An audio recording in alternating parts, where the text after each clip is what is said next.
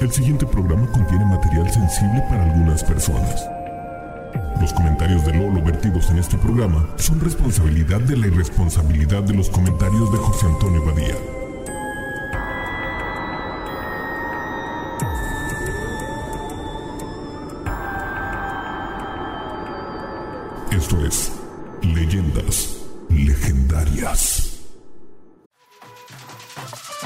We got a bunch of fries, of course, because when you're Mickey D's, you got to get fries. Delicious.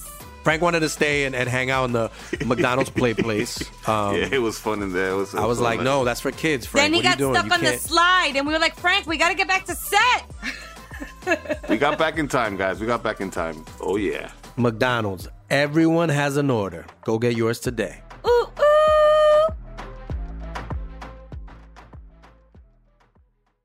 Bienvenidos a Leyendas Legendarias, el podcast en donde cada semana yo, José Antonio Badía, le contaré a Eduardo Espinosa y a un invitado especial casos de crimen real, fenómenos paranormales o eventos históricos tan peculiares, notorios y fantásticos que se ganaron el título de Leyendas Legendarias.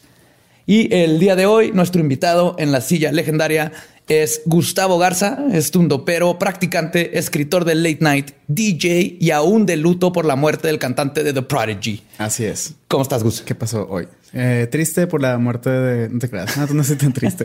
bueno, o sea, no, sí estoy triste porque se suicidó y era muy joven, pero... Por si querían pero- saber en qué fecha exactamente se grabó este podcast, Exacto. ya se los Sí, ya se acuerdan de ese día. El día que se murió el de The Way de The Prodigy. Keith Le- Flint Le, contarás llama. a tus hijos. Ah, sí. No te creas, pero estoy bien. A partir de... Aparte de todo ese pedo. Excelente. Muy bien. Pues espero que estés bien. Tiene que ver, de hecho, con música y otras cosas. Ok, ¿de qué se trata el tema Perfecto. de hoy? ¿De qué es la historia que Hoy, está pasando? hoy les voy a contar de un caso histórico relativamente reciente que involucra a los pitufos, gente voladora, la banda Kiss y se le conoce con el nombre del pánico satánico.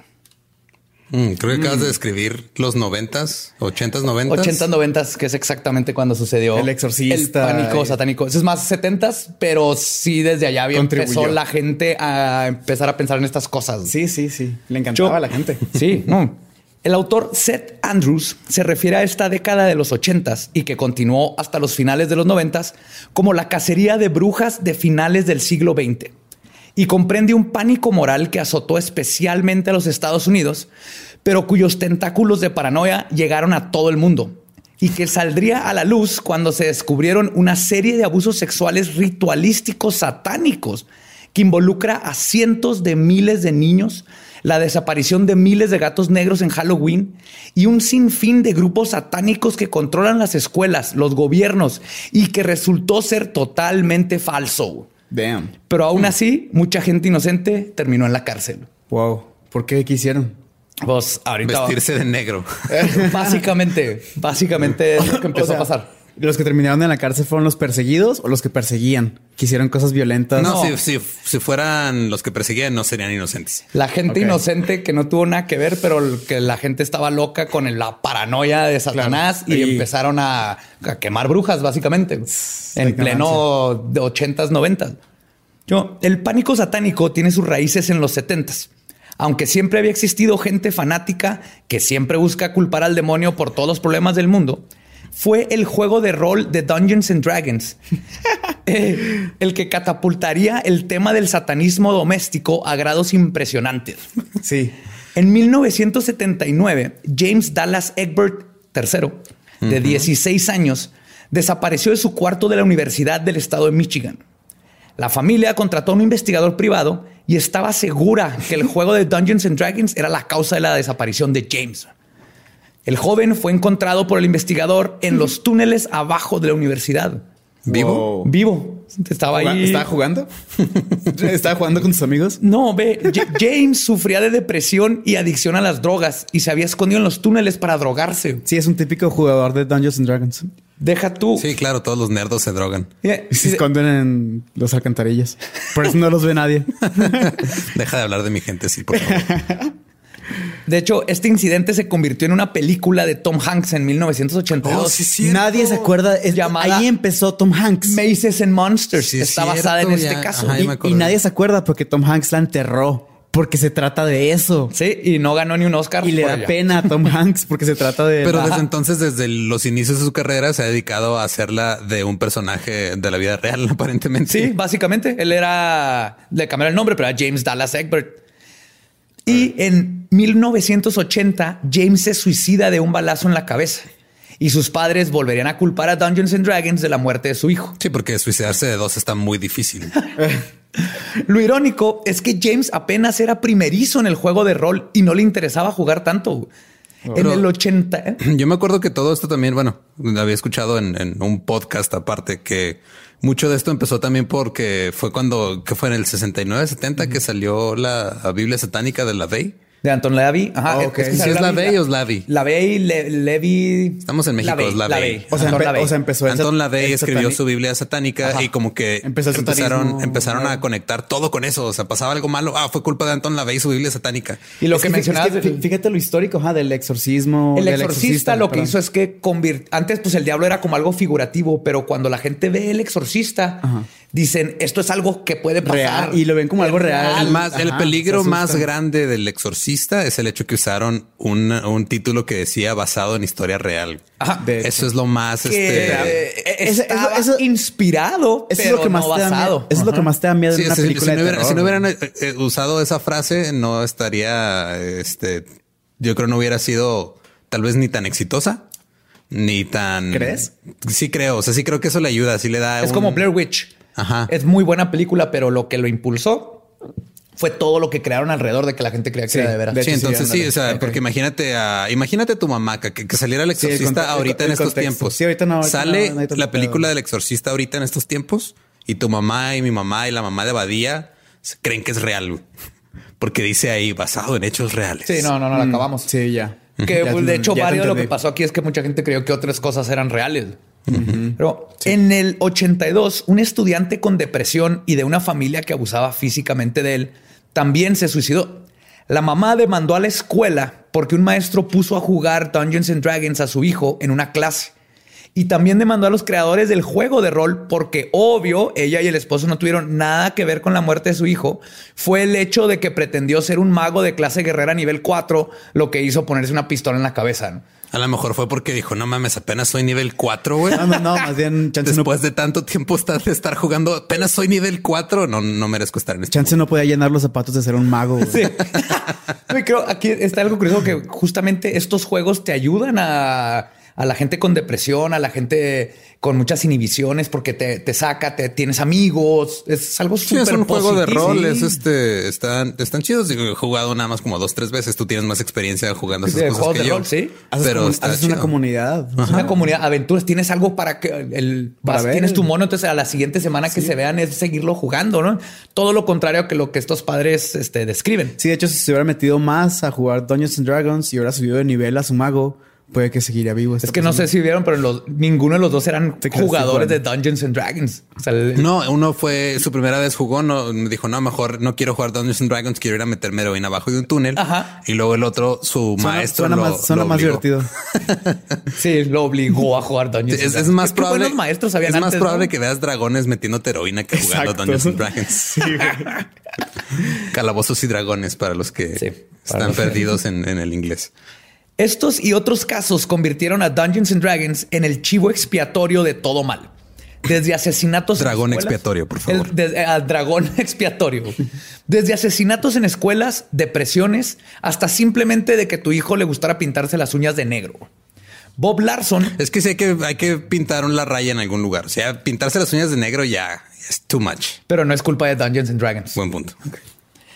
Bob Larson, el autor del libro Satanismo, la seducción de la juventud de América, que es uno de los libros que usé mucho para esto, que el pequeño paréntesis lo compré cuando yo tenía como 16 y estaba en todo esto del, del satanismo y la- tenía la Biblia satánica y todo eso.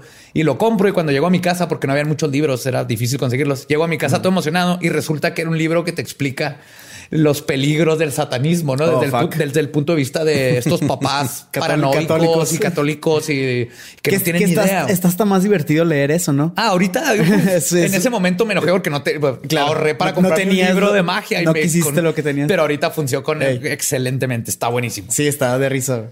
Oye, Él dice que Dungeons and Dragons es un juego que le enseña a los niños cómo perfeccionar, perfeccionar el arte del homicidio premeditado. Tienen, tienen Con dados. Tienen poquita razón en eso de que "Eh, lo voy a agarrar con la espada y le voy a pegar, a pegar en, la, en la garganta. Y si, ¡Órale! y si aviento dos dados y me sale 16 y él nomás tiene 14, le voy a quitar dos puntos de, de vida. Imagínate que un día eh, vas caminando por un callejón y llega un güey y te dice manos arriba, espérate, déjame saco mis dados. ¿Cuánto tienes de Ah, me defensa? cayó 10. Fuck. Es que te- es como están inseguras las personas estas, quieren sacar sus dados de que, ah, esto me respalda, me valida. Vámonos. puntos. Dada la popularidad de Dungeons and Dragons y la prensa amarillista que cubría estos casos incesantemente, la idea de que hay algo satánico en mi casa comenzó a resonar en los padres y no se detuvo con el juego de mesa. Los fanáticos religiosos y los padres buscando una explicación para lo que estaba sucediendo a su hijo y no contemplando cosas como la pubertad, porque sí, rápidamente voltearon sus ojos a otros artefactos que tenemos en nuestras casas. O sea, o sea, escuchaban cosas raras en la casa y decían, ah, porque en la noche escuchan cosas raras. y el hijo hijo obviamente. masturbándose en la noche. Ajá. Pues lo que encontraron fue algo que usan los satánicos para infiltrar la mente juvenil. Los discos de rock. Oh, Dios mío. Según Bob Larson, otra vez, las semillas contemporáneas del satanismo en el rock fueron plantadas cuando Mick Jagger exclamó, solo llámame Lucifer, por favor, toma mi mano. Estoy, estoy traduciendo al español, pero ahí es donde empezó. Sí, claro, la canción lo Es, dice. es una Ajá. canción, entonces. Sí. Ok. Que Lucifer, please take my hand. Ah, ok. sí. ¿Cuál, can- cuál canción es esa? Sí. La de, ¿cómo se llama? No Sí, me acuerdo. pero, acuerdo. pero es esa de. Woohoo. ¿Led Zeppelin? No, No, no, el Rolling Stones. Rolling. Stones. Ah, ok. Mick Jagger's Rolling Stones. Tanta, tanta gente que vendió su alma al diablo. Ya, no, ya no puedes ni, con, ni recordar cosas. ¿En qué momento se llena el así el almacén de almas del diablo y dice, sabes que ya no quiero, Ya ya, no, ya, estuvo. no- ya estuvo de almas? Ya, ya me harté de rockeros. Ya estuvo. Sí, ya, ya ya estuvo. tenemos muchos. Todos están cantando en todos lados. Es que lo que no nos dicen es que el alma se caduca rápido. Entonces tiene que estar. Ya hay unas que ya se le caducaron. Las mandó al, al cielo otra vez. Ya váyanse. Mick Jagger fue seguido por Led Zeppelin, que Bob nos dice que la fascinación por el ocultismo de Jimmy Page es la razón por la que John Bonham, el baterista, se muriera de congestión alcohólica, porque tienen una maldición diabólica por andarse metiendo con cosas del diablo. El alcoholismo es una maldición diabólica. ¿verdad? Ajá. Que no era una enfermedad. Es bien, es bien- es bien común para los humanos agarrar de que, ¿por qué pasó esto? Pasó por, por el demonio. Por todo es menos por ajá. nosotros. Exacto. Por Claro. menos porque el güey era un alcohólico, porque era un alcohólico y ya. En Estados Unidos, los padres de familia hacían quemazones de álbums y algunos contaban que escuchaban gritos al echar los discos al fuego. Sí, los gritos de sus hijos. Mamá, no, mamá. ¿Qué estás haciendo con mi disco de Led Zeppelin? Te odio, mamá. Y que salían espíritus del humo. O sea, los, los espíritus de la gente emputada de que ¡Eh, mis discos. Aparte, creo que inhalar humo de vinil no ha de ser muy No, bueno, no, ¿verdad? de Es- cazar es- es alucinaciones. Es, petróleo, de Sí. hecho. Es tóxico. Aparte de los Rolling Stones y Led Zeppelin, la banda Kiss es la única vez en la vida que Kiss va a ser nombrada en la misma oración que los Stones y Led Zeppelin. Quiero dejar eso en claro. Sí, sí, sí, sí. No se merecen estar ahí. Kiss eran catalogados como satánicos vestidos de demonios y cuyo nombre era un acrónimo para Kids in Satan's Service o Knights in Satan's Service. Había escuchado más el de Knights. niños al servicio Pero son demonios. Hay un güey vestido de gatito. Güey, es un gatito, lo que sea. un hombre estrella, un, un zorro Y Gene Simmons. y Gene Simmons. Pero como que que era era- el único que medio parecía demonio. Se, acaba, se acaba de hacer 100 veces más rockero de lo que era Kiss para mí. Gene, Gene Simmons era el demonio del cunilingus. Ah, qué vergas, güey. De hecho, Kiss, cama, que eran, eran- parecían eh, feroces, pero oye sus canciones y si no los estás viendo es pa- pop. Para este estándar ya se ven glam, pop, gay. Casi, casi. Y ¿Sabes cómo? top- yo creo que los estándares de antes también eran súper pop. O sea, era rock, pero Sí, muy pop. Los muy comparas pop, con Led Zeppelin te dan su tiempo y nomás por las caras Y- era lo que. Claro que la gente decía que eran satánicos. Y- Claro. Y, también por esto que estás diciendo. Sí. Así es. Gene Simmons, el judío con cabello de pelos púbicos y con un complejo de inferioridad, lo que quería era introducir a tus hijos al mundo de Satanás y al oscuro mundo de I want to rock and roll all night and party every day. Nice. El rock era la puerta al satanismo y se había inmiscuido en todas las casas. Black Ok. Sabbath. De- no sé si vas a mencionar los Beatles más, más adelante, pero Sí. mi, mi mamá era súper fan de los Beatles, de que tenía todos los viniles y tenía muchas cosas. Qué chido. Wow. Y luego se convirtió al catolicismo. No me digas que tiró los viniles. Sí. No, no, no, no, no, no. no. El único que se que sobrevivió porque estaba escondido, como que estaba mal puesto adentro de un, un vinil como de José José o algo así, fue Imagine de John Lennon, pero todos los demás. Yo recuerdo el día en el que mamá llegó y dijo, ah, es que en la iglesia nos dijeron que los Beatles una vez hicieron algo satánico y los sacó y los tiró. Y por ejemplo, ¿Se- esa, ¿Se ha arrepentido de esto? No, sigue siendo católica. de hecho, estas cosas vienen de, de este pánico satánico. Por eso digo que lo- Sí, llegó a todos sí. lados. Sí, sí, nomás se, llegó se a- miscuyó en Sí, todos sí. los países. Claro, güey. Estuvo más fuerte allá. Es muy fuerte el catolicismo. Pues Black Sabbath, Iron Maiden, Alice Cooper, hasta Stevie Nicks. Stevie Nicks. Decían que era una bruja y hacía aquelarres en sus conciertos. Obviamente ninguna de esta gente jamás fue a un concierto de ninguno de Claro ellos. que no. Y descubrieron que ACDC era el acrónico para Antichrist, Devil's Death to- Child. Oh, yo ¿Cómo, creí que era? Antichrist, Death to Christ. O sea, ¿Cómo, Anticristo, cómo lo muerte a descubrieron? Cristo. ¿Cómo lo descubrieron? Pues algún idiota lo, Sí, lo dijo. Lo Pero dijo, sí es, básicamente. ajá, el- por ejemplo, Black Sabbath, yo me acuerdo de, de lo de, bueno, no me acuerdo porque no me tocó vivirlo en el 71, el 72, En pero tu- me acuerdo de una de las cosas que a mí me platicaron por las cuales Black Sabbath era tan malo, era porque cuando sacaron el disco de Paranoid, eh, una, una enfermera se suicidó en Inglaterra. Y cuando lo encontraron en el tocadiscos estaba el disco de Black Sabbath de Paranoid. Y de ahí se agarraron para tacharlos de satánicos. Lo mismo pasó con Judas Priest. Se suicidaron dos amigos y cuando se encontraron estaba el disco de Judas Priest en el, en el carro. O sea, y la familia demandó a Judas Priest. El no me acuerdo cómo se llama el cantante, pero tuvo que ir a corte y todo a decirles no mames, o sea, Por favor, dime que fue a corte con un traje de piel. No, él sí iba bien vestido, pero no viste cuando fueron al Senado Dee Snyder. Sí, eso ya fue cuando todo el- Este Frank Zappa, pero era para hablar de todo esto, ¿no? Ya cuando el pánico satánico había llegado Sí, ya a fue su- como a principios de los noventas eso, ¿no? Ya cuando Sí. la esposa de Al Gore quería este, prohibir las groserías en la música. y la música. O sea, su único pecado fue tener buen gusto musical. Twisted Sister no cuenta como buen gusto musical. Ah, ¿no? no. Hey, man, en esa época era chance algo súper wow. De que... de Sí, eran muy ¿Quién populares, sabe? pero- ¿Quién sabe? Y por si esta evidencia sólida de que la música de rock estaba seduciendo a la juventud hacia el mundo del satanismo, este no fuera suficiente, pronto salió a la luz lo que se conoce como el backward masking, que es cuando esconden mensajes subliminales en una canción que solo pueden ser escuchados cuando la canción se toca al Vamos revés. a hacer la traducción al español, pero de España. Mazqueo en retroceso. Coño, el Exactamente esas palabras usarían. El Black Sabbath eh, son satánicos, hombre. El sábado negro. el sábado negro y el, el, como el, el aero, ¿cómo se dice? Cepelín.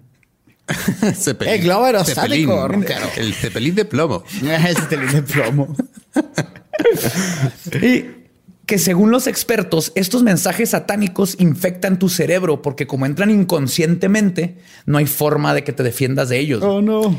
Ejemplos de estos lo encontramos en bandas como los Beatles y su canción Revolution 9 del álbum White Album, que me dio risa escribir eso, pero tenía que decir el álbum, álbum White Album, White porque Album, se llama se White llama. Album. A ver. Que aquí traigo un ejemplo. Sí, esa rola ya en, en- o sea, ya como está, se escucha satánico. Ajá, pero Entonces, checa. A ver, déjalo pongo. Number nine, number nine, number nine, number Sí, esa es la nine, versión original. Number nine, number nine, number nine.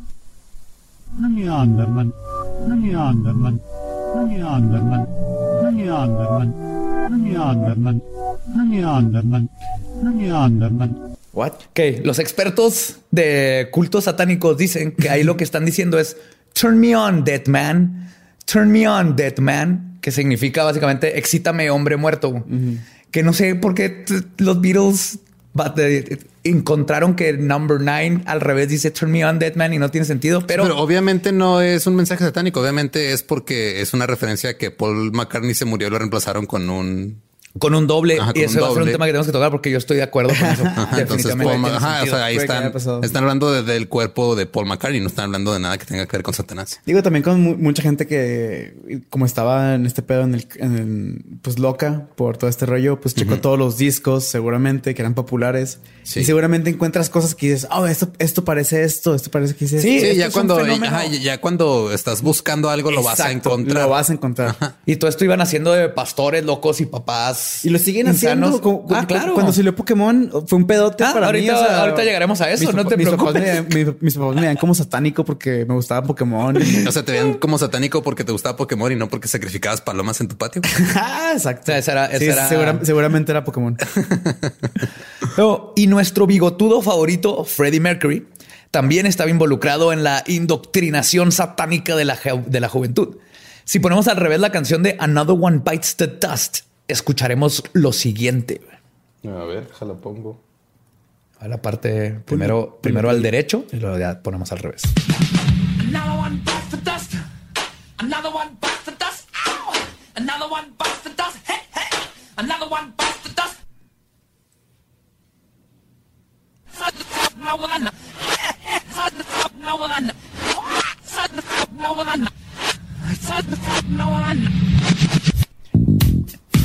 Eso, eso es obviamente Freddy diciendo it's fun to smoke marijuana. Este, este sí parece O más. decide to smoke marijuana. Este sí parece más. Ajá. Sí, pero ¿saben? Yo sí cuál creo que era. Está chido. ¿Cuál es más subliminal y no la tienes like que it. poner al revés? Esto lo descubrí en prepa. Espérame, deja terminar de escuchar eso porque es glorioso. Ya. La que sí, yo en prepa descubrí que es más probable que sea mensaje subliminal es Bicycle Race. ¿Por qué? Bicycle Race, buy cigarettes, buy cigarettes. Y por eso empecé a fumar. Estás tratando de justificar tu adicción al tabaco. Eso no. Y, y incluso Weird Al Yankovic, renombrado músico de parodias y comedia, fue seducido por el lado del Lucifer. Si puedes poner el ejemplo. Empieza otra vez la que es normal y luego sale la al revés. A ver, espérame que ya le bajé el volumen porque se me olvidó Ahí está. que había un tercero.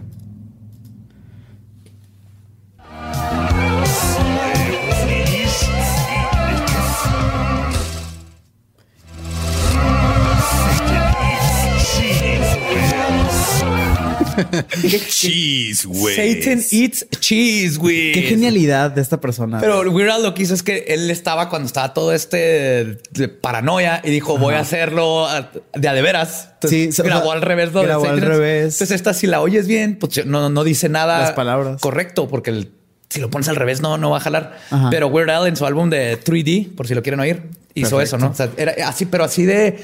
Estaba tan en la Sí, cultura por, por los que, no conocen la a, comedia. a esta persona, es un comediante famoso, Weird Al, es un comediante famoso de Sí, Estados lo Unidos. tengo. Si no, con- si no conocen a Weird Al, no son de mi gracia, por favor. Sí, y qué chido, ¿no? O sea, pues este güey encontró la fórmula de sacarle provecho a todo este rollo. Sí, pero no te das cuenta, los comediantes por lo general hablan de lo que está pasando en el momento. Entonces, esto era algo tan grande y tan parte de la cultura que, el- le- que se burló de él en uno de sus álbums. Claro.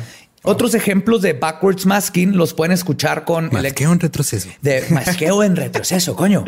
Los pueden encontrar con la orquesta de luz eléctrica, Electric Light Orchestra, en la canción El Dorado, el Cepelín de plomo con la, con la escalera al cielo y The Eagles con Hotel California. Ya ni siquiera estoy haciendo acento en No español. ya, no, ya no sé qué estás haciendo, pero Todas las canciones clásicas. Pero si quieren buscar esas canciones, entre a otras, mí lo que, lo que me gusta de Hotel California es de que Hotel California describe un hotel del cual no te puedes escapar. lleno de fantasmas. Ajá. No, y la canción está tan larga que a veces sientes que no te puedes escapar de ella y la tocan en todos lados, güey. La odio. A de esas canciones que ya no la puedo oír. Igual que todo The Doors. Los he Ah, oído ¿por tanto, qué? No. porque los he oído tanto que ya. De hecho, a mí, a mí se me hace que Satanás, Satanás tiene muy buen playlist porque todas sus canciones también vergas. Ah, No, claro. no, no. Lo que vamos a darnos cuenta ya cuando ah, venga el apocalipsis y llegue Satanás es de que no va a traer rock, va a traer K-pop, güey. Ese es en realidad lo que nos va a mandar la chingada. ¿Eso es satánico? No, pero de seguro es- o sea, estamos buscando donde no debemos buscar, güey. El K-pop es satánico. Lo dije yo ahorita aquí. K-pop, si volteas K-pop, es un 606 K. Hay que hacer al La revés. K, ¿qué número de letra es? Estoy seguro que le puedo sacar ahí una conexión con el satanismo. Nomás denme unos 15 minutos. Hay que hacer el Mex Pop. Es la onceava, ¿El onceava? creo. Le vamos a sacar una conexión con el. Si estos vatos pudieron en los ochentas conectar al, al- todas estas cosas al satanismo, sí, nosotros sí, podemos con siempre puedes conectar algo. Claro. Aquí en el norte estuvimos un poco más en contacto con este fenómeno. A mí, por ejemplo, me tocó que en el Instituto México, escuela católica, trajeran a un experto que nos puso todas las canciones que les acabo de mencionar. Contrario a lo que querían hacer, que básicamente era censurar música, lo único que lograron, la neta, fue introducirme a Led Zeppelin. Ajá, fue en secundaria. Yo no conocía a Zeppelin ni a Black Sabbath y ahí fue que wow. Y no sé si más al sur también les haya tocado algo de esto, pero si sí, seguramente recordarán cosas inocuas, pero muy presentes en la mente de muchos. Por ejemplo, la moda de que muchas caricaturas eran satánicas. Caballeros del Zodiaco, Dragon Ball, y que habían mamás de todo México pasando el chisme y queriendo prohibir a sus hijos ver animeo. Uno de los animes más recientes que sufrió de esto fue Pokémon, que al parecer lo escribió el mismísimo Diablo. Y si escucharon alguna vez una señora o a tu madre o al padre de la parroquia decir que Pokémon era malo o satánico, lo más probable es que viene de este pánico satánico. Lo escribió el diablo de la mercadotecnia porque atrapar a 150, o sea, comprarte 150 No, esos pelu- eran peluches. ahorita, ahorita ya ya son como como 700. Y ahorita, güey, es- eso mercadotecnia fue, Claro. una revolución. Aparte lo hicieron japoneses que y ni siquiera todo. creen en Dios y, el, y Satanás. Pero bueno, Las eso no es lo importante. Las aquí. historias son buenas. Estamos aquí para divertirnos riéndonos de la paranoia de la gente. Sí. Por ejemplo, Phil Arms, pastor de Pasadena, Texas, dice que Pokémon, y cito, les enseña a los niños cómo invocar demonios, cómo usar habilidades psíquicas, cómo entrar al mundo de la brujería, hacer hechizos, usar poderes sobrenaturales contra sus enemigos. Y lo más peligroso de todo es que condiciona a los niños a aceptar principios de ocultismo y evolución. No, no, no, no, no, no, Si algo, si algo te enseña Pokémon, es la condependencia, güey. Codependencia entre Pikachu y Ash es lo ve, único ve. que te enseña Pokémon. No, no, no. Lo único que te enseña Pokémon es que las peleas de gallo son aceptables. Buen punto. sí. Eso nos condiciona. Pero las caricaturas como transporte del diablo para corromper a la juventud existe desde antes de la invasión del anime. Phil Phillips en 1986 seis- seis, publicó un par de libros, Turmoil in the Toy Box, que venía siendo como problemas en la caja Problemas de en la juguetes, caja de juguetes. y Saturday Morning Mind Control. Que el- Control mental de sábado por la mañana. Gracias. Ya tampoco estoy haciendo Gracias, acento, ya no sé qué estoy haciendo. No, está chido, está chido. Donde aseguraba que existe un movimiento satánico masivo en las caricaturas y los juguetes. Según Phil, el 80% de las caricaturas tratan directamente con el ocultismo y el 40% de los juguetes tienen influencias de ocultismo. ¿Sabes qué es lo que pasa? Que el güey tal vez no entiende cómo funcionan los dibujos animados, entonces él piensa que tienes que hacer brujería para que se muevan Cree que es monitos en la, En la, en la en la tele. Biblia dice, A mí- y, a mí- y vos dibujos no deberáis moverse porque es obra del demonio. Amén. Ahí me recuerda a la gente de antes que cuando escribían libros de ficción, decían los católicos y gente así religiosa de que, güey, estás diciendo mentiras. Esta cosa, esta cosa que estás escribiendo no pasó. Y es de que sí, güey, nomás te quiero entretener con una Ah, historia. es- ah, sí. No, y no, eso, no, y eso es- lo es- dicen mientras te enseñan la Biblia. Sí, ajá, exacto. Te dicen que un vato vivió adentro de una ballena por No, como y- un mes. Y lo culero es de que dicen, no, es- estas mentiras que dicen son del diablo. Las estás diciendo porque Sí, esas diablo. mentiras son del diablo, las mentiras de Dios, las mías son las buenas. Y pues sí, la ficción y pues los dibujos animados, todo, pues es- son cosas imaginarias que la gente dice, la gente Es que la católica- imaginación es del diablo, la imaginación Exacto. te lleva a la masturbación y la masturbación te lleva al infierno. Bueno, y también, pues sí. Que estoy muy, o sea, este, Sí, sí, te estoy, fuiste estoy muy jugando. ¿no? directamente, Te fuiste muy directamente. a Estoy eso, jugando, pero es probable que algún sacerdote le, haya hecho eso a alguien alguna vez. en- Estoy- en- estoy- apostaría dinero a que Sí, alguien, piensan- a- que un sacerdote dijo eso alguna vez. Claro que sí. O- Phil daba los siguientes ejemplos. He-Man, maestro del universo. El único maestro del universo es Dios. Y los satánicos quieren que los niños duden de dicha verdad. Rainbow Bright. ¿Se acuerdan de Rainbow No Bright? La niña esta es satánica. Phil nos dice Ese- de eso sí lo creo más, porque sí, era del diablo. esa Yo no me acuerdo de ella. Rainbow- una güerita con, ¿De qué con un traje de esto? arcoíris de los ochentas. Ah, ok. Sí, Tenía no, a ti no te tocó. A mí no me te tocó tocó. lo último, lo último. Sí. Ay, 1992. Phil nos dice que el arco iris representa el movimiento New Age Y tiene una estrella de cinco picos en el cachete, que es el pentagrama de Santa Aguanta, aguanta, aguanta, aguanta. ¿Por qué no les gusta el New Age? O No, sea, el, el New Age para los, para los católicos es una forma de, o de sea, pa- pa- satanismo. para mí es la de When you say no, Enya. Enya, ajá. New Age es Enya, Wicca. Es que New Age no solamente es un género musical, o sea, es, Ok. es todo un movimiento, es como... Ajá, es un y movimiento- Eran como hippies noventeros los New Age. Ajá. Oh, lo consideran, Que- lo consideran brujería entonces. Es que está basado en los principios de la Wicca. Ok. Y de, este, de las brujas naturales y todo esto. güey. El Ah, New Age ok, es estar uno ok. con la tierra y tu energía de los árboles y, y todo el, el paganismo y todas estas cosas. Brujas naturales. Empodera a la mujer mucho y por Eh. eso se hizo muy popular el movimiento primero con las mujeres. Y por eso pero no- era, y pero era satánico. Y por eso no le gusta los por eso es satánico porque el Porque- por eso no no más le Satanás dejaría a una mujer. Las- mala porque según la iglesia católica, las mujeres solo sirven para que las embarace un espíritu y luego tengan al hijo de Dios. Así es. Y Satanás le es el quiere que las mujeres ganen lo mismo que los hombres y eso está prohibido en la Biblia. Chan, chan. Pues de Star Wars nos enseñan que Darth Vader se ve idéntico al dios nórdico Odín.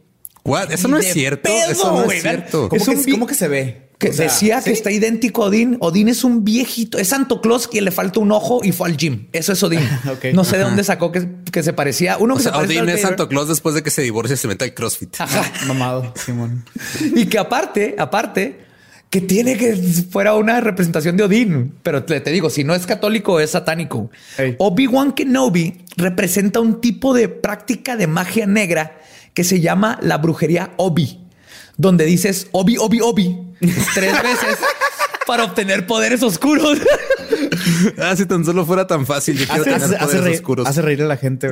Es el poder oscuro. El poder oscuro de burlarte de los demás. la comedia. Y Yoda, al tener tres dedos en las manos y tres en los pies, representa a la bestia agente de Belzebub. What?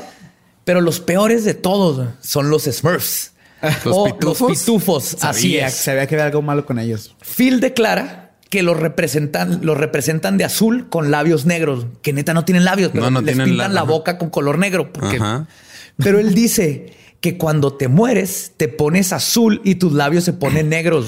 Y esto es de una entrevista en televisión Ay, en prime O sea, time. La el- pueden buscar o sea, en YouTube. El güey vio un güey muerto y lo vio azul y dijo, se parece a los pitufos. Vio una, vio una persona pequeña muerta. Ándale, de hecho, yo que ese dato ni siquiera de una persona, asume. vio una, vio una persona de baja estatura fallecer enfrente de él y dijo, no mames. Se traumó. Está azul como un pitufo. Los pitufos. A huevo. No, o sea, lo, lo único raro de los pitufos es que nada más había una mujer en una aldea. De hecho, es parte del problema, porque dice Phil que por ser esto representan a criaturas muertas y son una comunidad de puros hombres. Smurfette no cuenta porque la hicieron.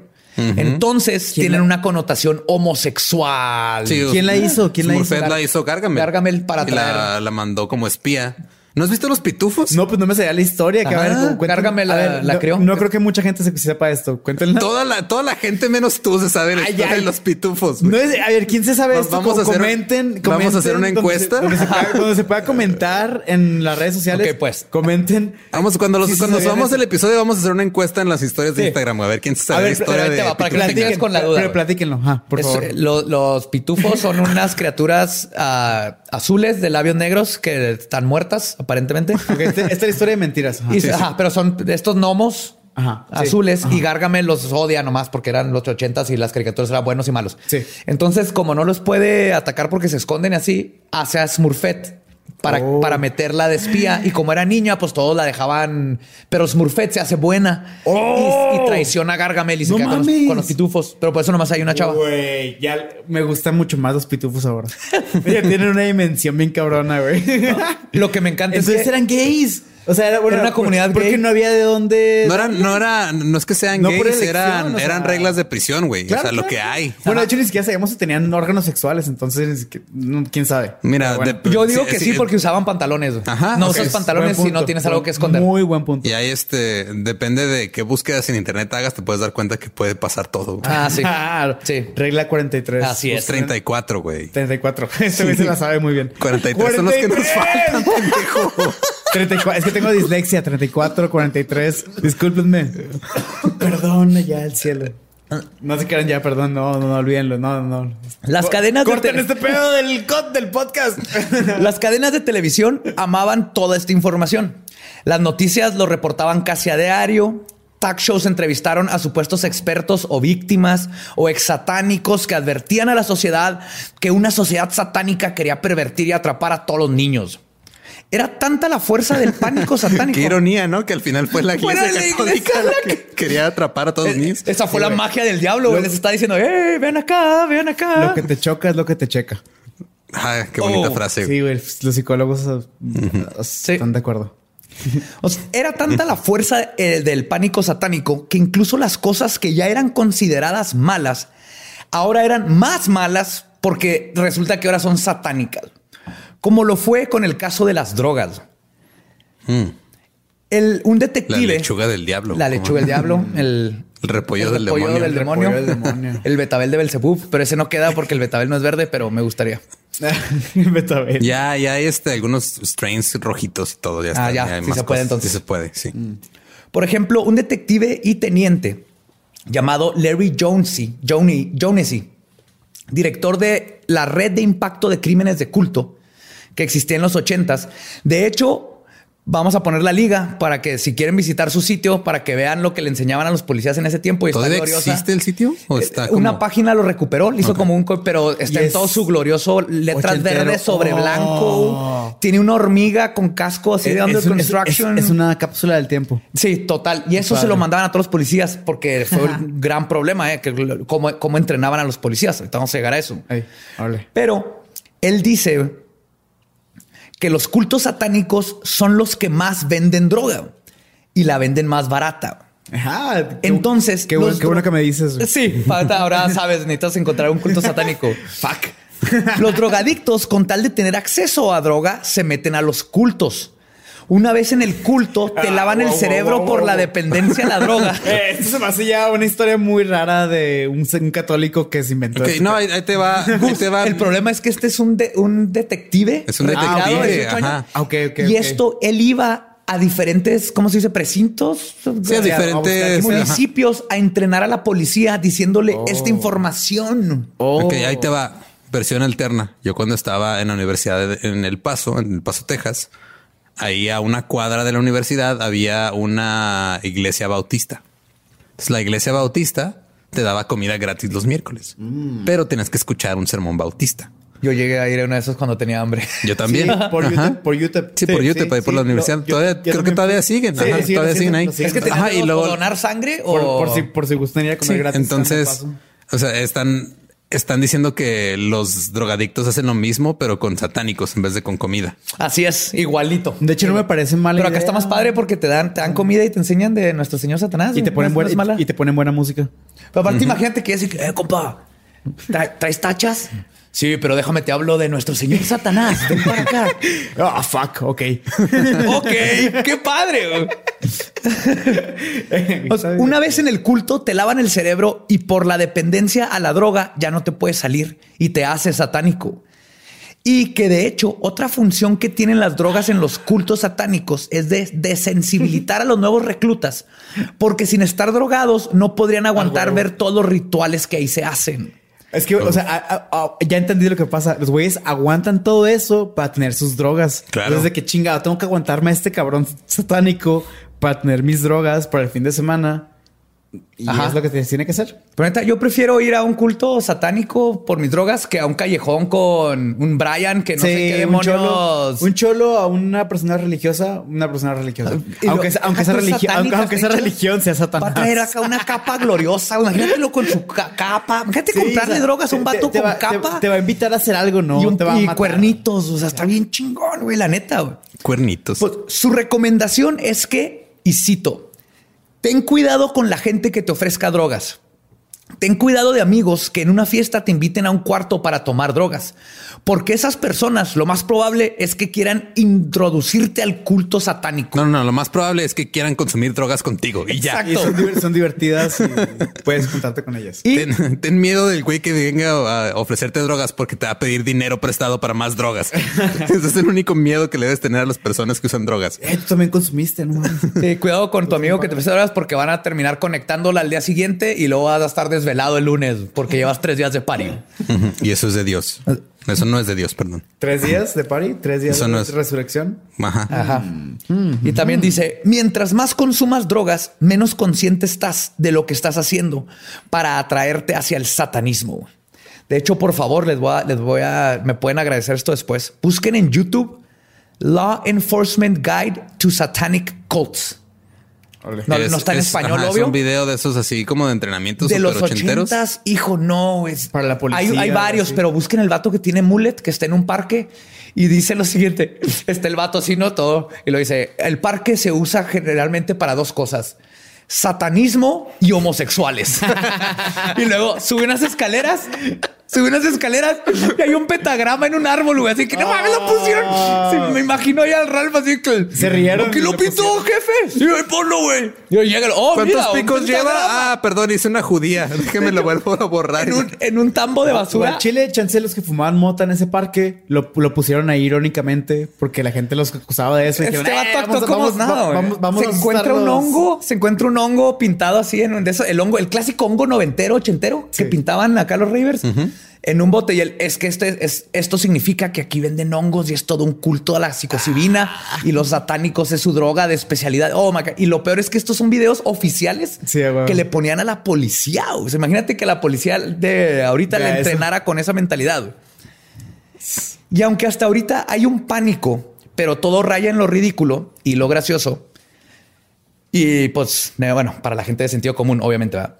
Las cosas no tardaron mucho en tornarse muy peligrosas, porque igual que en Salem, Massachusetts, y con los juicios y ejecuciones de las brujas, cuando suficiente gente comienza a creer en algo, por más ridículo que pueda parecer, las masas atacan. Y una masa iracunda y mal informada es muy peligrosa. Con estos videos e intentos de que la policía supiera identificar a los cultos satánicos, las autoridades pronto acuñaron un término para una actividad en particular, el abuso ritualístico satánico o ARS. Sí, o sea, hasta le pusieron ya un término Ya a cuando, algo ya que cuando no alguien- existía. ya cuando algo tiene siglas ya es súper Ya oficial. es oficial y lo peor es que no existía. güey. Pero ¿por qué abuso? Porque eh, ahorita vas a ver, pero empezaron los rumores de que habían lo que se fueron de, de la, de hacer música satánica a está lleno de satánicos en los parques a los satánicos están abusando De gente. eh, de gente y los secuestran y los, este, los sacrifican Mm. y abuso sexual y todo esto. Ok. Wow. Así es, hasta ese punto llegó el pánico. El rumor que eventualmente se convertiría en verdad y comenzaría la cacería de satanistas comenzó en un caso en donde en 1980 un psiquiatra canadiense llamado Lawrence Pasder y su paciente, después esposa Michelle Smith, publicaron un libro que se convirtió en un bestseller. En el libro titulado Michelle Remembers o Michelle Recuerda, Pasder documenta su tratamiento con la paciente adulta llamada Michelle Smith, que recordaba abuso sexual en su infancia en Victoria, Canadá, en la época de los 50. Bajo hipnosis, Michelle recordó rituales extraños. Muchos de estos ocurren en una habitación, en el sótano o en un cementerio. Emplean cuchillos, masoquismo, violación y asesinato. En un momento dado, Michelle dijo que se metieron en un auto con el cadáver de una víctima muerta de los satanistas y el coche se estrelló a propósito, como si una fuerza paranormal lo hubiera movido. También afirmó que tuvo que soportar 81 días consecutivos de abuso en un maratón de ritual en el que todos los miembros del culto convocaron al mismo Satanás. Michelle delató a su madre como uno de los integrantes de este abuso. Michelle Remembers fue una gran sensación cuando apareció en la escena literaria en 1980, que corrió como la pólvora en los grupos cristianos hasta el punto de que el mismo Vaticano se interesó por el tema. Las alegaciones de una red organizada de satanistas en toda América del Norte que secuestraba niños e hizo cosas horribles eran demasiado polémicas para no tener atención. Pasder comenzó a consultar otros casos en los que las personas se manifestaron y alegaron que recordaban el abuso sexual satánico en su infancia. Eventualmente, un periodista consiguió los nombres reales de la familia de Michelle y su dirección. Al ir a investigar, descubrió que el cementerio donde estuvieron los rituales no coincidía con la historia. El cementerio está rodeado de casas residenciales y se supone que ya estuvieron 80 días abusando de ella sin que ningún vecino lo viera. Además, que al visitar la escuela de Michelle, encontró que ella no había faltado ni un solo día a la escuela. Hmm. Tenía asistencia perfecta. Creo que está difícil que te estén abusando un rito satánico y luego ir a la escuela y sacarte unas calificaciones y no faltar. No, es que, mira, si te pones a pensarlo, eh, tanto rito satánico necesita financiarse de cierto modo. Entonces, mientras ella iba a la escuela, ellos iban a vender drogas y luego ya pasaban por ahí a la escuela con dinero de drogas para comprar más este, aditamentos satánicos. Y el ciclo continúa. Es el ciclo de Satán. Al entrevistar al padre de Michelle, este negó todo. Resultó que Michelle tenía dos hermanos que nunca se mencionan en el libro y que por alguna razón muy conveniente nunca habían sido abusados. El choque que reportaron en el libro nunca sucedió. Fueron a buscar en los periódicos y en la policía. no, no pasó. No pasó. Habían muchísimas inconsis- inconsistencias que finalmente comprobaron que todo era falso. Y lo peor de todo es que la mamá que involucró se murió de cáncer antes de que saliera a la luz que era falso todo lo del libro. Entonces ella se murió como una mamá que a su hija permitió que la violaran y que fuera parte de todo un culto satánico. El papá nunca perdonó a, a la hija, obviamente, por arrastrar el nombre de toda la familia por el cañón. Pero dos cosas salieron de encontrar que todo era un invento. La primera es que la falsedad venía por parte de la regresión que el psicólogo hizo sobre Michelle, lo que creó falsos recuerdos. En teoría, para ella era posible que sí creyera que esto sucedió, sucedió pero fue porque el, el psicólogo fue guiándola hacia todo esto. Y con la ayuda de su propia imaginación fue llegando al punto donde sus mentiras se convirtieron en recuerdos reales para ella. Este tipo de regresión fue investigada por la Asociación de Psicólogos y se le conoce como el síndrome de la falsa memoria. Incluso la psicóloga Elizabeth Loftus de la Universidad de California dirigió un famoso experimento de manipulación de la memoria, corroborando después por otros, corroborado después por otros investigadores, en el que logró implantar en un grupo de sujetos el recuerdo de que se habían perdido en un centro comercial a la edad de cinco años. con pura regresión y sabían todos que no era cierto y eventualmente lo logró, ¿no? Lo creyeron. Wow. Entonces, ahorita todo esto de, la- de implantar el- el- la regresión está. Los psicólogos no lo aceptan y saben que es incluso peligrosísimo. Claro, claro. Sí, de hecho, una de, las, memorias. ajá, o sea, una de las peores cosas que puedes hacerle a un psicólogo es llevarlo a ver Inception. Se- no, no. La segunda cosa que salió del caso de Michelle es que el libro y las técnicas de regresión utilizadas por el psicólogo fueron usadas para investigar otros casos de supuestos ARS y destruir muchísimas vidas. A pesar de que salió que era falso, siguieron Sí, usando o sea, las estás técnicas. buscando, estás buscando algo tanto al punto de que se lo implantas a alguien más para encontrar culpables supuestos. Claro, y cómo funciona esto es que le dices, eh, y abusaron de ti, ¿cómo eran? Eh, eh, ¿Cuántos eran? ¿Cuántos hombres eran? Ya dijiste hombres. Entonces Ajá, la, mente es. empieza a pensar, ah, ya nomás te da un número. Sí, ¿no? o sea, no, no te preguntan, este, abusaron de ti, no es cuándo abusaron de ti. Ajá. ¿Quiénes abusaron O sea, de ti? ¿Cómo eran? Había, habían, este, habían cuchillos, habían anim- sacrificaron animales y empiezas tú. Y como estás en un estado de hipnosis, en un estado de regresión, se empiezan a implantar esas memorias. no estás recordando nada. Sí, hay un peligro con los psicólogos. este- Con todos los psicólogos son un peligro. Cuidado. No, no, pero sí. Yo, ah, una menos el que estuvo de, menos el que estuvo invitado en el segundo episodio, él es chido. No, no, no. Sí, él Nicolás. me cae bien. Pero, pero sí he hablado con él también, con Nico. Hemos hablado de esto, de que yo, yo le dije de que, güey, yo, no- yo no tendría un psicólogo que no fuera budista porque te puede alimentar tu ego de una mala manera de que tienes depresión y pobrecito de todavía, todavía te trató mal y todo este rollo. Es que los Y tú- psicólogos comen depresión. Y, no- y, y- y tú como persona te, te la empiezas a creer más y empiezas a hacer como que una historia de ti mismo de tengo depresión y tengo eso y tengo el otro y yo, pobrecito de mí y así. Creo que nada más fuiste con un mal psicólogo porque... No, no, nunca fui, nunca he ido con un psicólogo. Ah. pero, pero sí, sí Entonces como- eres como los niños chiquitos que no quieren comer brócoli porque no, No, les no, gusta, no. pero nunca lo han probado. No, no, no, sí, sí como muchos vegetales. Este, no, no, no, pero o sea, por el budismo más que nada de que puedes ali- alimentar tu ego, tu ego de una mala manera si vas con un psicólogo así nomás. Y esto, este pedo también, o sea, creas ideas en tu cabeza que no estaban ahí antes. Es que no se trata de demeritar toda una rama de la medicina No, por claro. alguna No, no, sola no, Nomás claro estos no, imbéciles de los ochentas que hicieron esto. Eh, eh, Particularmente a las personas que voy a nombrar. Fuera de esos, como en todas las profesiones, hay buenos, hay malos. Sí. Y como todas las profesiones funcionan muy bien si es- alguien lo hace bien. Que es muy nuevo la, la psicología. Sí. De hecho, aparte de nuevo, creo que lo más nuevo es que la gente ya está aceptando que es algo normal ir a un psicólogo y que es lo más importante, ¿no? Si alguien Sí, sea, algo que va el estudio- quitarle el tabú. Sí, la mente es algo Pero impresionante. regresando Sí, al satanismo. Sí. Me encantan las transiciones de este podcast. Después de ese mensaje de amigos, si tienes Sí. problema de depresión, no se olvides ir con un psicólogo. Habla con un Regresando al satanismo. Y ahora Satanás tiene un pene de 15 kilómetros. Wow, wow, wow, wow. El- ¿Eso no me diste? Wow, wow, wow. Sin comentarios. El, el- está hablando de cómo se destruyeron muchas vidas. Ajá. Un caso fue el de Dan y Frank Keller, quienes pasaron 25 años en la cárcel por acusaciones de rituales y abuso satánico que se hicieron en los 90. Salieron completamente inocentes. Todos completamente falsos y fabricados a partir del pánico y las técnicas de regresión. ¿Y qué hicieron o qué pasó? ¿Cuál fue la confusión? Oh, ahí te va. Ese es nomás un- un- uno de los casos, porque no puedo tocar todos, son muchísimos.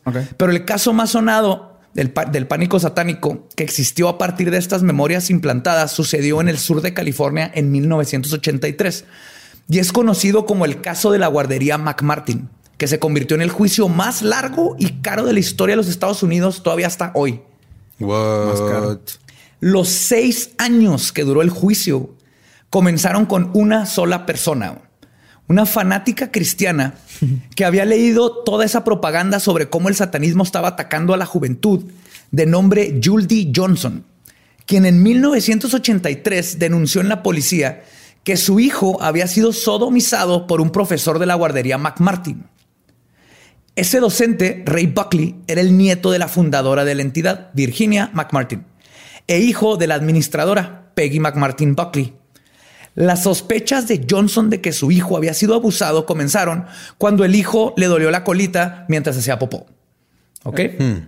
Cabe mencionar que Julie Johnson había sido diagnosticada con esquizofrenia paranoica y que además realizó varias acusaciones más aparte del abuso, entre ellas que el cuidador y sus compañeros no solo habían sodomizado y torturado a, a su hijo y a otros pequeños, sino que también les habían hecho presenciar actos espantosos, sacrificios de bebés y de animales, profanaciones de iglesias y que Peggy perforó a un niño con un taladro por debajo de sus brazos y que Rey voló en el aire. Ok. Hasta ahí lo suficientemente ridículo. La vieja con este con esquizofrenia paranoica. Pues por alguna razón, después de escuchar esto, el juez descartó el caso por falta de evidencia. Pero la policía tuvo la brillante idea de mandar una carta a más de 200 padres de familia de ahí de la escuela con el siguiente mensaje. le quité pedacitos para hacerlo un poco más corta, pero esto es lo que desea. Querido padre, este departamento está realizando una investigación criminal incluyendo abuso de menores. Ray Buckley, un empleado de preescolar de Virginia McMartin, fue arrestado el 7 de septiembre de 1983 por este departamento. Recuerden que ya lo Y habían soltado y fue porque no hay pruebas en- ajá, con cargos falsos. con cargos falsos, pero la policía manda esta carta. El siguiente procedimiento es obviamente uno desagradable, pero para proteger los derechos de sus hijos, así como los derechos del acusado, este interrogatorio es necesario para la investigación completa. Por favor, interrogue a su hijo para ver si él o ella ha sido testigo de un crimen o si él o ella ha sido víctima. Nuestra investigación indica que los actos criminales posibles incluyen sexo oral, manoseo de genitales, nalgas o pecho y sodomía, posiblemente cometida bajo el pretexto de tomar la temperatura del chico. ¿Te puedes imaginar cómo papá, güey, que lleguen los chotas y te digan, pregúntale a tu hijo de 4 o 5 años si lo sodomizaron? Nomás imagínate explicarle la sodomía a un niño de 5 años. Sí, o sea, la última vez que lo intenté me corrieron de un kinder. Por eso ya no doy clases. Era por subir. También pueden haberse tomado fotos de los chicos sin su ropa. Cualquier información de su hijo relacionada con alguna vez haber observado a Ray Buckley retirarse del aula solo con un chico durante el periodo de siesta o si alguna vez observaron a Ray Buckley atar a un chico es importante. No hay evidencia que indique que la administración de la guardería preescolar de Virginia McMartin tiene conocimiento alguno sobre esta situación. No se ha descubierto información concernante a- concernente al mal funcionamiento de la guardería durante la investigación. Además, ningún otro empleado de la escuela se encuentra bajo investigación por acto criminal alguno. Tengan un buen día. Güey. ¿Cómo chingado se le ocurre a la policía? Aparte de que ya no había evidencia. Sí. Ya lo habían soltado porque dijeron, dijo el juez, no hay evidencia, esta tipa está esquizofrénica, ya, vámonos. Y los chotas mandan esto. Pues obviamente, esta, esta carta causó un pánico en los padres que exigieron a las autoridades hacer algo. Los medios apoyaron la historia y rápidamente se involucró al Children's Institute International o el Instituto Internacional de los Niños. Su directora, Key McFarlane, acuérdense de este nombre, esta estúpida Key McFarlane, quien se encargó de entrevistar a más de 300 niños con su sistema psicológico para lograr que los niños recordaran lo que pasó. Key McMartin había leído las memorias de los recuerdos de este De Michelle. de Michelle y dijo: Yo sé cómo está el pedo, pero primero que nada, Key estudió artes finas y tenía una maestría en servicio social. O sea, no era psicóloga ni psiquiatra, ni tenía ningún estudio sobre psiquiatría. güey. Ajá. Para nada estaba capacitada para hacer lo que hizo. güey. Pero cuando, cuando ha detenido eso uh, a alguien, no estás capacitado para ser presidente de México. Y Sí lo sé hacer. Aprendes en el trabajo. Claro, sí. Pues ahí les va. Primero que nada, Key lo que hizo fue junto a los niños y según sus estudios en arte, los niños abusados sufren de un síndrome de represión. Entonces, para que recuerden lo que pasó, necesita usar monos anatómicamente correctos y títeres. Entonces los entrevistas y las entrevistas, este es un resumen de todas, pero neta no es exageración lo que estoy haciendo aquí. güey. Esto es lo que hace. güey. Imagínense este idiota con un con una títer en la mano y es así de hola niño, te violó un culto satánico. Y el niño es de no. El señor títere dice que estás mintiendo, estás tontito. Oh, sí, he visto esos videos. Tus amigos dicen que ellos sí los violaron. No, y el niño dice, pues a mí no. Sí te violaron, te doy un dulce. Ok, sí me violaron. También mataban animales en túneles secretos y sacrificaron niños e invocaron a Satanás. Sí, ya dame un pinche Sí, dame ya. otro dulce. Sí, es lo que pasó. Les daban, les daban, les daban y la única respuesta correcta era decir que sí. Entonces, entonces, según Key, cuando un niño dice que no al ser cuestionado sobre si fue abusado, Está- significa solo una de estas cosas. Nomás hay una de estas. Puede ser que lo bloqueó. Puede ser que sí se acuerdan, pero no quieren decir. O puede ser que no, que dicen que no para que los presiones para que puedan liberar su memoria reprimida. güey. Niños, siempre digan que quieren ver a su abogado. nunca, nunca digan nada. Siempre digan, quiero ver a mi abogado. Esta tipa. Quiero ver a mi Nada, abogado, señorita. Nada. Pero te violó un culto satánico. Cállense, señorita, quiero cállense. hablar. Todo es, quiero ver a mi abogado. Sí. No voy a hablar hasta que no vea a mi abogado. Obviamente, con estas técnicas profesionales, resultó que 360 de los Sí. 400 niños que iban al plantel fueron abusados sexualmente en ritos satánicos. Claro, no, es que sí era un problema muy grave. Oye, entre, entre que les daban macaroni y crayolas y pegar este pastita en papel, los violaban e invocaban a Satanás. O sea, Sí, mira, a las- mira, vas, llegas a tu niño a la escuela, así, ah, mire, aquí en, en este aquí, jardín de niños, de 9 a 10 de la mañana tenemos lectura en grupo, de 10 a 11 de la mañana van al receso, de 11 a 11 y media invocamos a Satanás y de 11 y media a 12 es la siesta. Ay, sí, va, mi hijo, Para- para dormir ese. tranquilo. Para dormir tranquilo después de haber invocado a Satanás. Como podrán imaginar, los testimonios de 360 casos de abuso ritualístico satánico que esta artista visual descubrió causó que los padres y toda la comunidad se volvieran locos y sedientos por castigar a los culpables. Virginia McMartin, Peggy McMartin, Bucky, Ray Bucky, la hermana de Ray, Peggy Ann Buckley, los profesores Mary Ann Jackson y Betty Rader y Babette Spittler fueron acusados de 115 cargos por abuso sexual a menores de edad. En la corte, las pruebas 115. 115 cargos.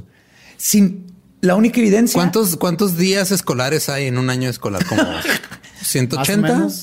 Más o menos. O sea, casi uno diario. No, no, y es que sacaron que habían túneles, que habían huesos enterrados, güey. pero todo, la única evidencia que tenían era la confesión que sacó esta señora haciéndose pasar por psicóloga, sabelo todo, que sacó la idea de un libro, todo basándose en que hay un culto satánico. güey. Y es que la- la- las técnicas de interrogación son las mismas técnicas de que usaba Harvey Weinstein para agarrar mujeres. güey. Básicamente. No me puedes decir que no. Y si me dices que no, es porque te tengo que presionar a que me digas que sí. es Si porque me, quieres no, decir ajá. que sí, pero tienes reprimido tu, Ajá. tu gusto hacia mí. Entonces tengo que. Exactamente. Sí, entonces- Esta tipa lo único que necesitaba saber era el concepto de no es no. ¿Se acuerdan? Que ahorita ya está de No moda, es no, Pero en los ajá. ochentas no es no.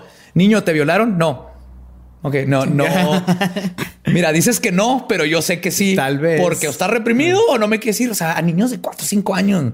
Inclusive si te empiezan a decir, si llegas a 360 niños, ¿cómo es posible que tanto niño nadie se ha dado cuenta, ningún papá se ha quejado? Pero bueno, en la corte las pruebas fueron insuficientes. Las declaraciones contradictorias y algunos de sus momentos cumbre resultaron directamente irrisorios, como aquel en que uno de los niños señaló una fotografía de Chuck Norris, afirmando que aquel hombre había estado presente en las ceremonias satánicas. Que no lo dudo porque Chuck Norris está en todos lados y es un campeón. Pero imagínate estar en la Qué corte. miedo. O sea, te está violando un, un culto, un culto sa- satánico y estás Chuck Norris ahí viendo. Ahí es donde se cayó todo, porque si está Chuck Norris ahí, Wow. hubiera, hubiera, le hubiera ganado a todo el culto satánico a caratazos. Esa es la No, naturaleza no, no, de Chuck no, no. Norris. Chuck Norris es Satanás, Eh, ajá, qué miedo. Y se los hubiera echado, pero es como Es si un pones, demonio. es como si pones una mangosta contra una cobra, la mangosta se le va a echar. Chuck Norris se le echa a los satánicos, está en su sangre o en su ADN. Esperemos. Pero en enero de 1986, los cargos contra todos, excepto contra Ray Bucky y su madre, fueron retirados debido a la falta de pruebas. En enero de 1990, después de 33 meses de juicio, el jurado encontró a la pareja no culpable en 52 de los cargos que todavía quedaban.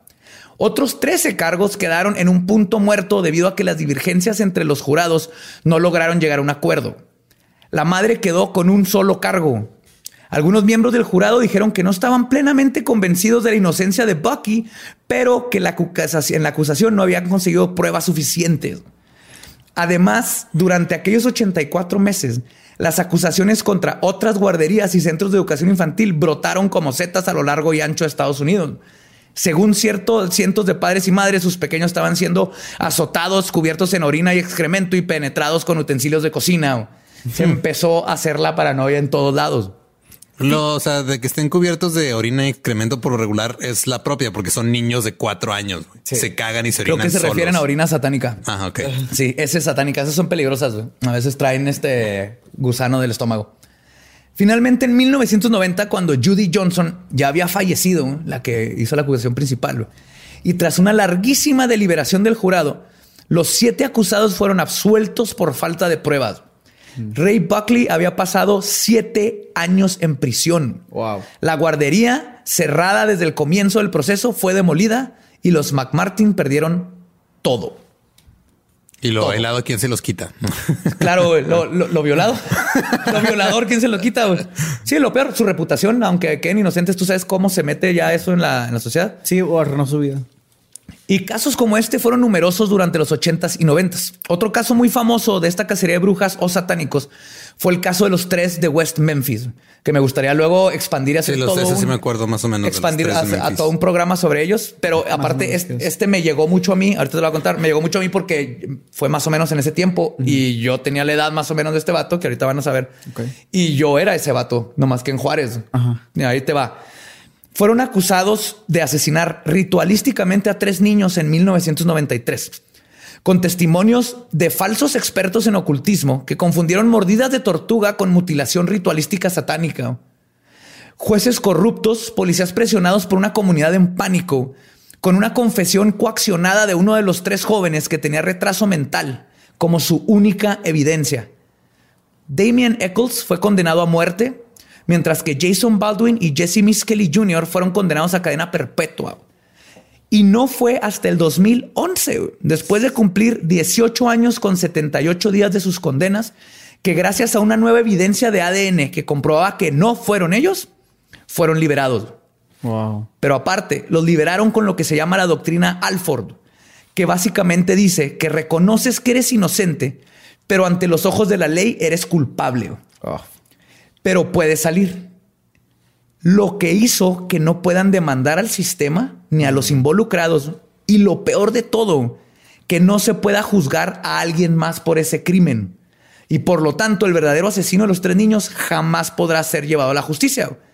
Y todo esto se dio simplemente porque Damien Eccles era el goth del pueblo. Ey. Y porque Jason y Jesse eran sus amigos. Claro. Ah, ya desde ahí ya está contradictorio porque los goths no tienen amigos, nada más se juntan en manada por necesidad, pero no es por amistad. De hecho, curiosamente eran sus amigos. Se llegaban, se juntaban de repente. Amigos y el- y el entre que tenía- comillas. ajá.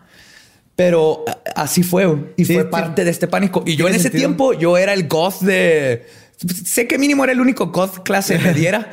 no sé si el- en el centro o así habían más goth. No salía mucho de toda esta área, pero yo el único y pasaba algo raro y era fue Badía. Fue Badía, ¿no? Con mi Pero Gabriel. en la defensa de las demás personas, una vez estabas enterrando una paloma muerta en el patio, ¿no? ¿Qué Era un becerro. Un becerro. Ajá. Pero que me regalaron y yo quería el cráneo. Eso, eso de la paloma muerta, ¿tú lo hiciste o por qué lo ¿Cuál? estás mencionando? Bueno, a mí me dijiste un Sí, te- chiste. de sí eso. tengo, sí tengo una historia con una paloma muerta, pero Sí, no o sea, tiene nada que ver con eh, eso. eh, güey. Ese chiste, yo, yo, o sea, me dijiste que yo enterraba palomas muertas en el patio, Ah. que no es cierto. O sea, no, no, No, yo eso- no- fue un chiste de Lolo. Lo del becerro sí pero, fue lo, cierto. pero lo volví a mencionar No, es que mi historia con la paloma muerta no tiene nada que ver con esto. Cuéntalo. Acá lo del, lo del becerro sí fue cierto, pero lo que hice es que quería la cabeza para tener el cráneo. Entonces, Wow. con una navaja suiza bien satánico, le corté la cabeza. Era un- en una feria de ciencias. La estaba en formol y me la regalaron. No me la iba a llevar toda. Enterré el cuerpo porque pues, es un cuerpo muerto y me llevé en el formol nomás la cabeza en un frasco más chiquito. Pero alguien me vio y resulta que hice un culto, un, un pacto con Satanás atrás del Instituto México. Sí, pues, que sí. sí lo hubiera hecho, pero no así, así no se hace, lo hubiera hecho bien. Pero el punto, el punto es que siempre yo era el pasa algo y era fue Badía, ¿no? Porque andaba de negro y, y, y también neta, pues esa edad es, es parte de tu rebelión. Sí, es y si te dicen que eres el satánico, dices que a huevo, ¿no? Y les echa y le echas ganas, Sí, que te- fue algo que te- fue un problema con. Damien Eccles. Era muy listo el vato. Y cuando le preguntan si eres satánico, el Simón, él nunca creyó Se empoderó. que la gente lo iba a poder juzgar por eso legalmente, ¿no? Entonces tú, yo veo en él, yo hubiera actuado igual en esa situación porque te crees así como que, ¿qué me pueden hacer? O sea, no es ilegal Sí, te- ser pagano te y tienen miedo, te tienen miedo, te da más poder. Y no, lo chingaron. Y ese fue, en, en resumen, lo que fue el pánico satánico de los ochentas y noventas que pues nos tocó Entonces, a todos. Cero palomas muertas. Cero palomas muertas. Sí, nadie aquí ha matado palomas, no. Cero. Es que yo no maté a la paloma, nada más. nadie, nadie dijo eso, pero bueno.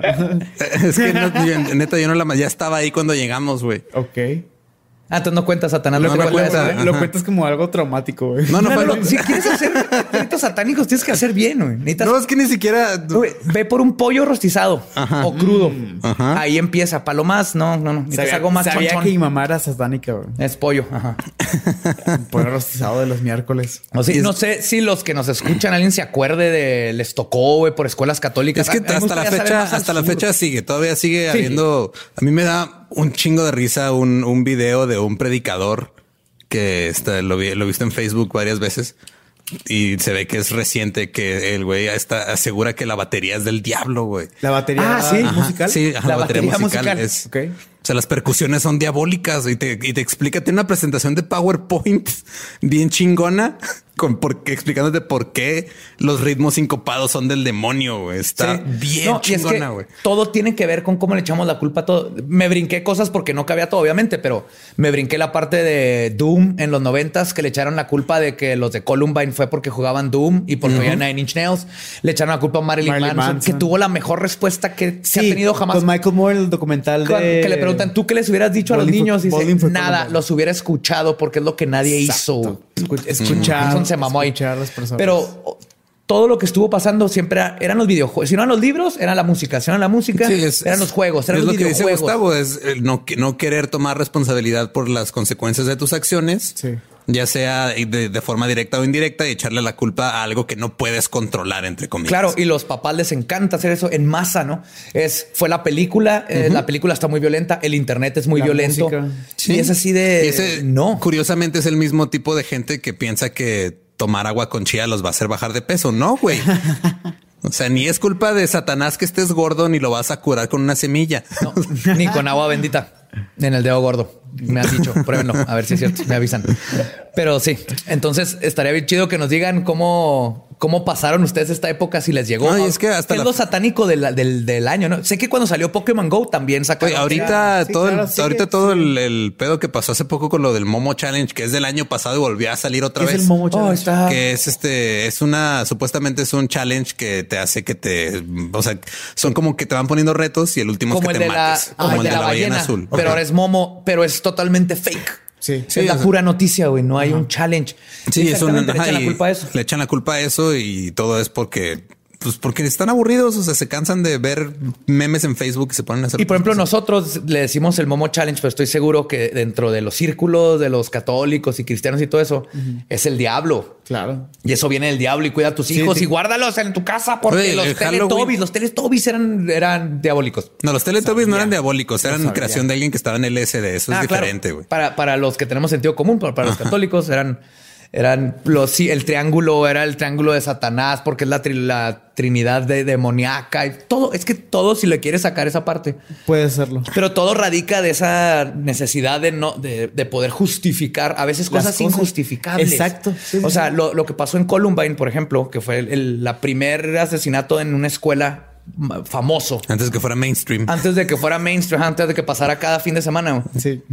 Bueno, cada miércoles, ¿verdad? El fin de semana. Casi fin de semana no, no van a la escuela. Pero eso pasa y la neta eran dos tipos con muchos problemas en casa, muchos problemas mentales, que resulta que les gustaba jugar Doom. Y Pero escuchar- cuando escuchar pasa, la gente Manson. no puede comprender que hay gente que está mal porque toda la vida ha tenido malas Sí, es que tiene que ser influencias, culpa de malas más. familia y todo eso. Entonces no puede ser culpa de, de 15 años de cómo O sea, lo hasta- crearon. Es hasta- culpa hasta- de un videojuego hasta como o de un músico. O sea, la psicología es muy nueva. Mucha gente antes no creía de que ah, esta gente puede tener algo mental. Así que no. Sí, sigue Está- siendo tabú, ajá. tiene algo, un, de- un demonio Sí. adentro. Y es, y es lo peor, ¿no? Es, ok, es 2019. Hay un carro volando en el espacio tocando David Bowie con un astronauta. Ese carro oficialmente hoy Tesla ha viajado SpaceX. más millas que cualquier otro carro en la historia del mundo. Y todavía la gente cree que hay un vato rojito con cuernos que anda pues, trabajando a madre, Sí. haciendo discos al revés De- de y hecho, videojuegos. Presionando un botón rojo para que se caiga gente de las se- bicis. Qué- bueno que me recuerdas, porque si, si- ahorita que, que me dijiste que íbamos a hablar de ese, de ese tema, recordé algo que escuché curiosamente en un concierto de ska de una de, de Aterciopelados. Ya fue. una- Terciopelados no es ska. Bueno, no, eh, toca esta chava, ¿verdad? La que canta. Sí. Sí, ok. Ella di- dijo algo bien curioso en un entre verso y verso, que el demonio era la representación de la maldad humana entre las culturas. Y es algo muy cierto, o sea, es más una representación que tenemos los humanos, artística, de lo que es la maldad humana. Sí. No, y fíjate, y ni siquiera eh, eh, el- es la representación de la maldad humana dentro de los católicos. Ey. Para el resto del mundo, que hay más este, eh, budistas en el mundo que, que católicos, ellos ni siquiera creen en el diablo. Sí. Hay más hindús, no creen en el diablo. ¿no? Entonces es una idea que te, que te hacen desde chiquito. Sí. Y no hay problema. De hecho, bueno, de- sí hay de- problema de- que te, desde chiquito te inculquen estas cosas, pero lo, lo que no entiendes es cómo a tus 40 años Te afecta. ajá. te- deja que, te afecte, que todavía creas que hay un tipo ahí que Sí, está- Santa- es como Santa Mi Claus. hijo se droga porque el diablo le dijo. Sí, es, como Santa Claus o así. Es- es no tener de- responsabilidad. De, de qué época viene la, la idea de Satanás o la, la idea del diablo? de la divina comedia. Órale. Antes de la divina comedia no ¿Y existe el diablo. ¿En qué año se hizo? ¿Como en el 500, Ajá. 1000 y algo así? Más o menos. 500. 1500. Antes, en la Biblia no, no describen al diablo, no describen el infierno, nada de eso. Eso salió de la, de la, de la mente de Dante. Y el diablo con cuernos y patas es el fauno. Es el fauno, el satir que era de los griegos. Y vieron la estatua y dijeron, ah, ese es el diablo. No. Ok. Pero como concepto es, es nuevecísimo. Ok. Y más que nada, como concepto que todavía existe, es así ridículo. Pues sí. De hecho, la, la iglesia satánica, que también sería buen, buen programa, ellos usan al diablo como la figura que representa al ser humano y su curiosidad y todo. Son ateos, no Ah. creen en Satanás. Y lo o sea, usan. la, o sea, la ciencia usan es... la ciencia su, su número uno, este, su lo que creen número uno, y usan al diablo para contrarrestar al, al, a cómo nos imponen la religión, ¿no? Que, que quieren poner una estatua de los diez mandamientos. Y dicen, ah, pues si ellos, yo soy satánico, entonces yo puedo poner un satán ahí, un Baphomet. Sí. Entonces los católicos dicen, no, eso es del diablo. Pues sí, pues eso es de Dios, pero hay, libertad de expresión. Entonces Claro. usan- lo usan de pretexto. O sea, bien interesante. Como libertad de expresión. ¿no? Pero el, el diablo es la libertad de expresión, es la parte humana, es la parte terrenal, es, es, el que- deseo. Es y que la- ya le dieron esta, esta contraparte de la iglesia, que es una institución bien culera. Y luego le ponen estas, estas cosas como que positivas al, al diablo, de que la ciencia. y No, todo sí, este Sí, no, rollo. al, al- al grado de que a todos muchos Zeppelin, no no al Pink grado de que los casos de abuso sexual por parte de los sacerdotes le echan la culpa al diablo, güey. Sí, güey. O sea, el diablo fue el que el que tentó al. el que tentó al sacerdote. Es que el diablo hizo bien sexy al niño de seis años. y con poder. eso, con esa frase cerramos este Sí, yo creo que sí. Escúchenlo al revés. Se pone neta. bien verga si lo escuchan al revés. Es todo satánico. To- todo lo que dijimos estuvo planeado. Hell para Satan, espero que, como yo, ajá, crean en nuestro santito rojito Satanás. Bueno, mi santito rojito Satanás. Santa Claus. No le hace daño a nadie. Él nomás hace buena música. Es lo único que sí lo puedo culpar. Ti- Tiene buenos récords. Tiene muy buenos récords. Inventó el violín y la música rock. Así que por eso, Violín. Hail Satan. Y nos oímos la semana que entra aquí en Leyendas Legendarias. Suscríbanse en Apple Podcast, Google, uh, Spotify. Spotify, todo eso. Síganos en Facebook, Instagram, Twitter.